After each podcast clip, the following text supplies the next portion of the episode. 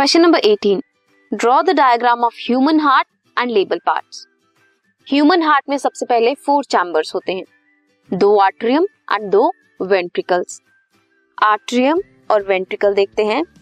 This is left atrium and this is right atrium this is left ventricle and this is right ventricle if I highlight then right atrium left atrium left ventricle, right ventricle.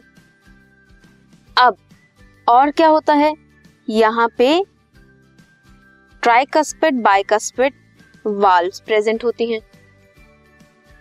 Purkinje fibres bundle of His present होते हैं। Fibre like structure है। और क्या आता है?